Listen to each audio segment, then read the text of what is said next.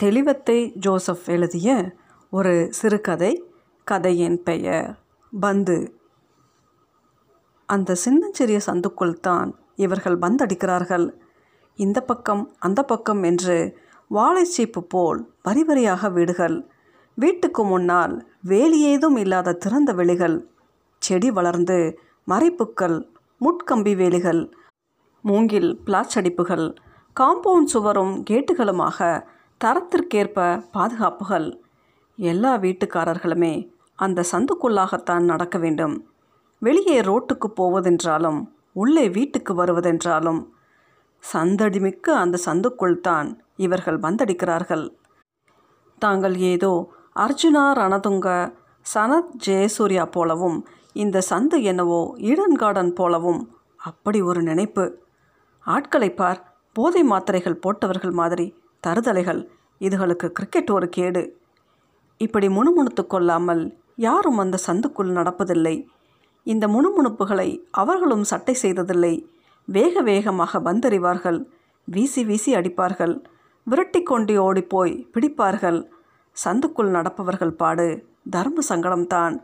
போலீஸில் புகார் செய்தாவது இதை நிப்பாட்டியாக வேண்டும் என்று கருவிக்கொள்வார்கள் திடீரென்று கள்ளச்சாராயம் பிடிக்க ஓடி வரும் போலீஸ்காரர்களே இவர்களுக்கு பந்து எடுத்து கொடுத்து விட்டு போகும் சங்கதிகள் எல்லாம் இவர்களுக்கு எங்கே தெரிய போகிறது?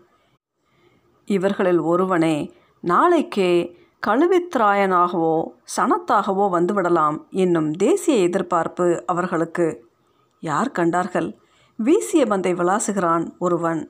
தண்டவாளத்தில் ரயில் ஓடுவது போல சந்துக்குள் மட்டும் நேராகவா வந்தோடும் எதிர் வீடு பக்கத்து வீடு மூளை வீடு என்று எல்லா வேலிகளுக்குள்ளும் தான் பாய்ந்தோடும் கதவை தட்டும் ஜன்னல்களை ஆட்டும் டமடமவென்று கூரை தகரத்தில் கூத்தாடும் ஹாலுக்குள் நுழைந்து சோஃபாக்களில் பதுங்கிக் கொள்ளும் முள்கம்பிகளை நெம்பி தூக்கி கொண்டு நுழைவார்கள் செடிகளை நீவி நிறுத்தி கொண்டு பாய்வார்கள் மூங்கில் பிளாச்சின் இடுக்கு வழியே இறங்குவார்கள் சுவர் ஏறி குதிப்பார்கள். பந்தை தேடித்தான் உள்ளே இருந்து கத்திக்கொண்டு ஓடி வருவார்கள் வீட்டு பெண்கள். இவர்கள் உள்ளே நுழையும் முன் பந்தை தூக்கி வெளியே வீசிவிட்டு ஏசி துரத்துவார்கள். உள்ளே நுழைந்து விட்டால் பந்து மட்டுமா தேடுவார்கள். கொய்யா மரத்தில் காய் இருக்கிறதா என்று பார்ப்பார்கள். குடாப்புகளில் கோழிகள் நிற்கின்றதை கவனிப்பார்கள். பாத்திரம் பண்டங்கள் வெளியே கிடக்கின்றதை நோட்டம் விடுவார்கள். ஆகவே கூடுமான வரைக்கும் இவர்களை உள்ளே விடாமல் இருக்கவே வீட்டுக்காரர்கள் விரும்பி செயல்படுவர். கேம் எங்காவது கிரவுண்டுக்கு போய் அடிங்களேன். பொழுது விடிஞ்சா உங்கள் இளவே பெரிய இளவாக போயிற்று என்று குமுறுவார்கள். இது என்ன அதிசயம்? இவர்கள் பந்தடிக்கும் இந்த சின்ன சந்துக்குள் மனித நடமாட்டம் மட்டுமே இருக்கிறது. கார் பஸ் லாரி என்றோடும் மெயின் ரோட்டு சந்திகளிலும் பந்தடிக்கிறார்களே யார் என்ன செய்தார்கள்? எந்த கார்காரராவது எந்த லொரியாவது எந்த பஸ்ஸாவது இவர்களில் ஒருவனை ஏறி நசித்து கொண்டோடியது அல்லது கொன்றது என்று எங்காவது கேள்விப்பட்டிருக்கின்றீர்களா? சடன் பிரேக் அடித்து வெட்டி திருப்பி ஒடித்து மடக்கி கொண்டுத்தான் அவர்களும் ஓடுகின்றார்கள் இவர்களும் ஆடுகின்றார்கள். இப்போது இது ஒரு தேசிய வியாதியாகிவிட்டது. அதுவும் உலகக்கோப்பை இங்கே வந்துவிட்ட பிறகு சந்துக்குள் பந்து அடிப்பவர்களை கூட யாரும் ஒன்றும் சொல்லிவிட முடியாது. பந்தாடி விடுவார்கள் சொல்பவர்களை ஆஃபீஸுக்கு போகவென்று வெளியே வந்த அவன் கேட்டடியில் நின்று சந்தை எட்டி பார்த்தான். அளவாக வெட்டப்பட்ட மூன்று தும்புக்கட்டை கம்புகள் அவர்கள் வீட்டு கேட்டுக்கு முன்னால் ஊன்றி இருக்கின்றது அங்கிட்டெல்லாம் ஊனிக்கிட்டா தான் என்னவா? எங்கள் வீட்டுக்கு முன்னாடி தானே ஊனணும்? ஊருக்கு இழைச்சவன் பிள்ளையார் கோயிலாண்டிங்கிற மாதிரி இந்த ஊருக்கு இழைச்சவங்க நாங்கள் தானே தமிழன்னா தமிழ் வீடுனா ஒரு இலக்காரம். எரிச்சல் அவனுக்குள் புகை புகையாய் மண்டி கிளம்பியது. சிக்ஸ் என்று கத்தினான் ஒருவன். வீசியவனை வக்கார் யூனிஸாகவும் அடித்தவனை சனத்தாகவும் கற்பனை பண்ணி கொண்டிருந்திருப்பான் அவன். நாங்களும் ஒரு வகையில் இந்த பந்தை போலத்தான் விக்கெட்டை காப்பாற்றி கொள்ளவென்று ஆட வரும் ஒவ்வொருவருமே ஆள் மாற்றி ஆள் எங்களைத்தான் அடிப்பார்கள். ஓடவிடவும் மாட்டார்கள் எல்லையை தாண்ட விடவும் மாட்டார்கள் விரட்டி விரட்டி பிடித்து அமுக்கிக் கொள்வார்கள் பிறகு அடிப்பார்கள்.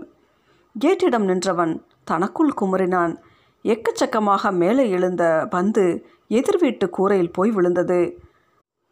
கண்ட்ரோல் கரலா காப்பாங்கோ உப்பம் கனிங் என்று அழுத்தபடி சுவரோரத்தில் அமர்ந்து கொண்டான் பந்து வீசியவன். அது சிங்கள வீட்டு கூரை. ஆகவே கொஞ்சமாக தயக்கம் காட்டுகின்றனர். வீட்டுக்குள்ளிருந்து ஆக்ரோஷமான சத்தமும் கரேபுரே என்று கத்திக்கொண்டு பெண்கள் கூட்டமோ இன்னும் வெளியே ஓடி வரவில்லை. ஆட்களும் யாரும் இல்லை போல் இருக்கிறது என்று யோசித்து முடிப்பதற்குள் நாசமாக போக மாட்டீங்களா? என்று கத்திக்கொண்டு ஓடி வருகிறது வீட்டுக்கார கிழவி. கிழவிக்கு ஐம்பது வயது என்றால் யாரால் கூற முடியும்? செக்க செவேல் என்று கையில்லாத கவனம் தானுமாக வேலியோரம் வந்து நின்று கேலியாக அவர்களை முறைத்துவிட்டு கையை தூக்கி ஆட்டி கத்துகையில் கெண்டை சதைகள் அழகாக ஆடி குலுங்குகின்றன. ஓடெல்லாம் நகர்கிறது உடைகிறது மழை பெய்தால் வீடெல்லாம் ஒழுகுகிறது என்று கிளவி கத்திக்கொண்டிருப்பதை இவர்கள் யாரும் சட்டை செய்ததாக தெரியவில்லை. மற்ற மற்ற வீடுகளின் வேலி சந்து சுவரிடுக்கு இத்தியாதிகளில் எட்டி எட்டி பார்த்து வந்து ஏதோ அங்குதான் விழுந்து விட்டதை போன்ற பாவனையில் தேடிக்கொண்டிருக்கின்றனர் கிழவியை தொடர்ந்து அழகழகான முகங்களுடன் உடல்களுடனும் மகள்கள் மருமகள்கள் என்று வரிசையாக வந்து வேலியிடம் நின்று சத்தமிடுகின்றனர். அவர்களின் அணிவகுப்பைப் போலவே அவர்களுடைய கோபக் குரல்களும் அழகாக இருக்கின்றன. சிங்கள மொழிக்கு ஒரு செழுமை இருக்கிறது தான். ஒரு சில வார்த்தை வீச்சுகள் இந்த மொழியிலன்றி வேறு எந்த மொழியிலும் இப்படி ஒரு ஜீவனுடன் கிளம்புவதில்லை. வேருடன் ஒழிப்பதில்லை. கத்தி முடித்து அவர்கள் உள்ளே போய்விட்ட மறுவினாடி சுவரில் ஏறி தொத்தி மடமடவென்று வேலியோர பலாமரத்தில் ஏறி கிளை வழியே வழித்திறங்கி மெதுவாக கூரையில் காலோன்றி வந்து தேடுகிறான் ஒருவன். பழம் தேடி கிளைத்தாவும் அணிலை ஞாபகப்படுத்துகிறது. அவனது லாவகமான மரமேற்றம். ஆஃபீஸ் செல்லவென்று கிளம்பி கேட்டடியில் நின்று வெளியே எட்டு பார்த்து கொண்டிருந்தவன் ஏக்கத்துடன் உள்ளே வந்தான். அவனை வழி அனுப்ப வந்த மனைவியும் மகளும் என்ன உள்ளே திரும்பி வருகின்றீர்கள்? என்பது போல் ஏறிட்டு பார்த்தனர். காலம் பரவே தொடங்கிட்டானுங்க. கவனமாக இருங்க. உள்ளே ஏதும் பந்து விழுந்துச்சுன்னா பேசாமல் தூக்கி வெளியே வீசிட்டு கப்பு சுப்புன்னு இருந்துருங்க. அவனுக்கிட்ட வாயகியே கொடுத்துடாதீங்க. அதுகளே அந்த பாடுபடுதுக. நாம் எந்த மூளை? பந்தில் தொடங்கி வேறு எதில் போய் முடியும்னு சொல்லலை அது. ஏன்னு கேட்க ஒரு நாதி இருக்காது. நீங்கள் பயம் இல்லாமல் போங்க. நாங்கள் பார்த்துக்கிடுறோம் எந்த நாளும் தான் அடிக்கிறானுங்க நாங்கள் சமாளிக்கல. மனைவியும் மகளும் கையாட்டி விடைத்தர அரை மனதுடன் அவனும் வெளியேறி நடக்கின்றான். வெளியே போகும் ஆண்கள் விக்கினம் ஏதுமின்றி திரும்பி வரும் வரை வீட்டிலிருக்கும் பெண்களும் வீட்டிலிருக்கும் பெண்கள் வில்லங்கம் ஏதுமின்றி இருக்க வேண்டுமே என்று வெளியே போகும் ஆண்களும் ஏங்கி ஏங்கி மனம் குமுறி குமுறி இன்னும் எத்தனை காலத்துக்கு இந்த சீப்பட்ட வாழ்வு?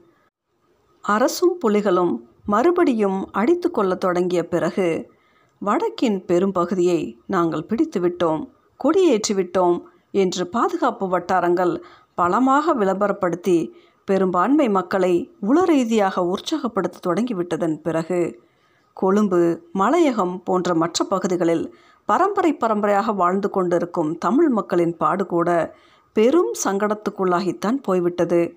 பஸ்ஸில் பாதியில் கடை தெருவில் என்று தமிழர்களை ஒரு ஏளனத்துடன் தான் பார்க்கின்றனர். பேசுகின்றார்கள் என்ன செய்வது? இத்தனைக்கும் மத்தியில் இவர்களும் வாழ்ந்து கொண்டு தான் இருக்கின்றார்கள். அந்த அம்மாள் சொன்னது போல ஒவ்வொரு நாளும் சமாளித்து கொண்டு வேறு என்னத்தான் செய்ய முடியும்? தமிழ்நாட்டுக்கு ஓடிவிட முடியும்? இந்திய வம்சாவளி தமிழர்கள் புகுந்த வீட்டு கொடுமைகள் தாங்காது. பிறந்த வீடென்று எண்ணி அங்கே ஓடிப்போய்ப்பட்ட அவஸ்தைகளும் கூறும் கதைகளை கேட்டால் அப்பப்பா அம்மா கொடுமைகளை விட மாமியார் கொடுமையே பரவாயில்லை போல் இருக்கிறது பந்தடிக்கும் சத்தம் சந்துகள் கேட்டுக்கொண்டிருக்கிறது சமையலை கவனிக்க குசினிக்குள் நுழைகின்றார்கள் அம்மா. நீ போய் குளிச்சிரு. வெயிலும் உசரா இல்லை. உனக்கோ ஓவிய கூந்தல் ஒரு மணி நேரமாவது வேணும்.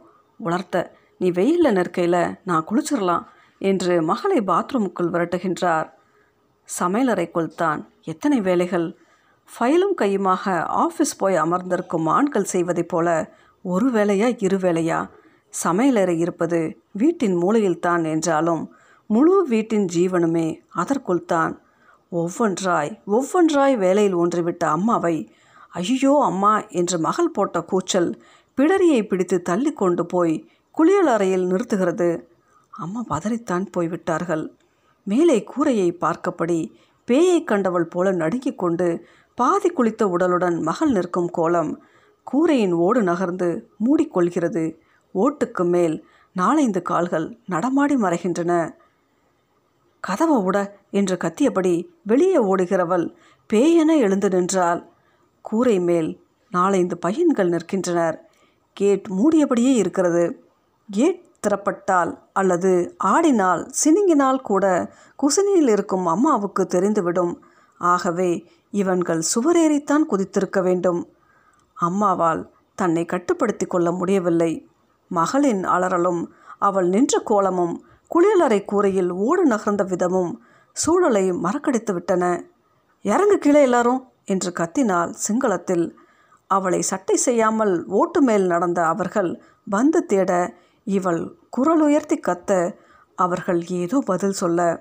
கேட்டை திறந்து கொண்டு வாட்டசாட்டமான ஒருவன் எட்டி பார்த்தான். பிறகு உள்ளே நுழைந்தான்.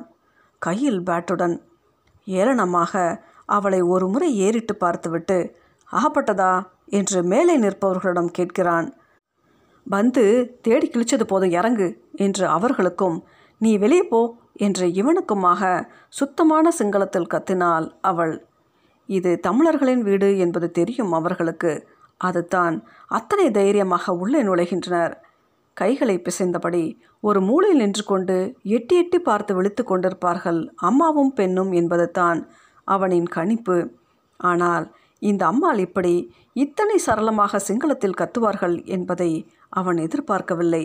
சற்றே திடுக்கிட்டாலும் தன்னுடைய திகைப்பை காட்டிக்கொள்ளாமல் சும்மா கத்த வேண்டாம் நாங்கள் வேறு எதற்கும் உள்ளே வரவில்லை வந்து தேடத்தான் என்றான். நீ எதுக்கு வந்தாலும் எனக்கு தேவையில்லை முதல்ல வெளியே போ. என்னை கத்த வேண்டாம் என்று சொல்ல நீ யார்? என்று மறுபடியும் சத்தம் போட்டபடியே மேலே பார்த்தாள். கூரையில் ஒருவரையும் காணவில்லை. பந்தை தூக்கி மெதுவாக சந்துக்குள் எறிந்துவிட்டு சுவரோடு நடந்து கொண்டிருக்கின்றனர். வெளியே குதித்து கொள்ள. நான் ஏன் வெளியே போகணும்? நாங்கள் எங்கே வேணாலும் நிற்போம். உட்கார்வோம். பந்தடிப்போம். இது எங்கள் நாடு. நீங்கள் எல்லாம் எங்களுக்கு அடங்கித்தான் இருக்கணும் என்றான் அவன்.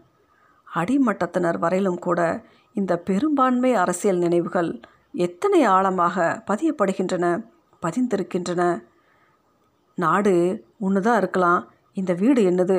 அதனால் மரியாதையாக வெளியே போயிடு என்று புரிந்து தள்ளினாள் அவள். எல்லோரும் வெளியே போய்விட்டதையும் கவனித்து கொண்ட அவன் மெதுவாக கேட்டை தாண்டி வெளியேறினான். வெளியேறும் போதும் பந்தடிச்சா உள்ளே விழுந்தான் எடுக்க வருவோம் தான் என்றான். இன்னொரு தரம் பந்து விழட்டும் உள்ள அப்பப்பார் என்றாள் அவள். விழுந்தா? என்றபடி வெளியேறினான் அவன். விழட்டுமே? என்றபடி கேட்டை மூடினாள் அவள். இந்த சத்தம் கேட்டு எல்லா வீட்டு பெண்களும் வெளியே வந்து நின்று எட்டி பார்த்தார்கள். துணிந்து யாராவது இப்படி கொடுத்தால்தான் சரிப்பட்டு வருவார்கள் என்று மகிழ்ந்து கொண்டார்கள். இனி பந்து விழுந்தா உள்ளே நான் போக மாட்டேன் என்றான் ஒருவன். மட்டத் பே என்றான் இன்னொருவன். ஏண்டா பயந்து சாகிறீன்றீர்கள்? என்றான் இன்னொருவன். நீ தைரியசாலி மாதிரி பேசிட்டு வெளியே நின்றுருவ இவர்களோ தமிழர்கள். யாருக்கு தெரியும்? ஏதாவது வச்சிருந்தா என்றான் இன்னொருவன். இதொன்றையும் கவனிக்காமல் உள்ளே ஓடி வந்த அம்மா ஓராதேம்மா சட்டுப்புட்டுன்னு குளிச்சுட்டு வந்துரு என்றவாறு கூரையை பார்த்தால் ஓடு சரியாகவே இருந்தது. வெளியே வந்தடிக்கும் சத்தம் வெகு நேரமாய் நின்று போயிருப்பதை அம்மா கவனிக்கவில்லை. சமையலறைக்குள் நுழைகிறார்கள்.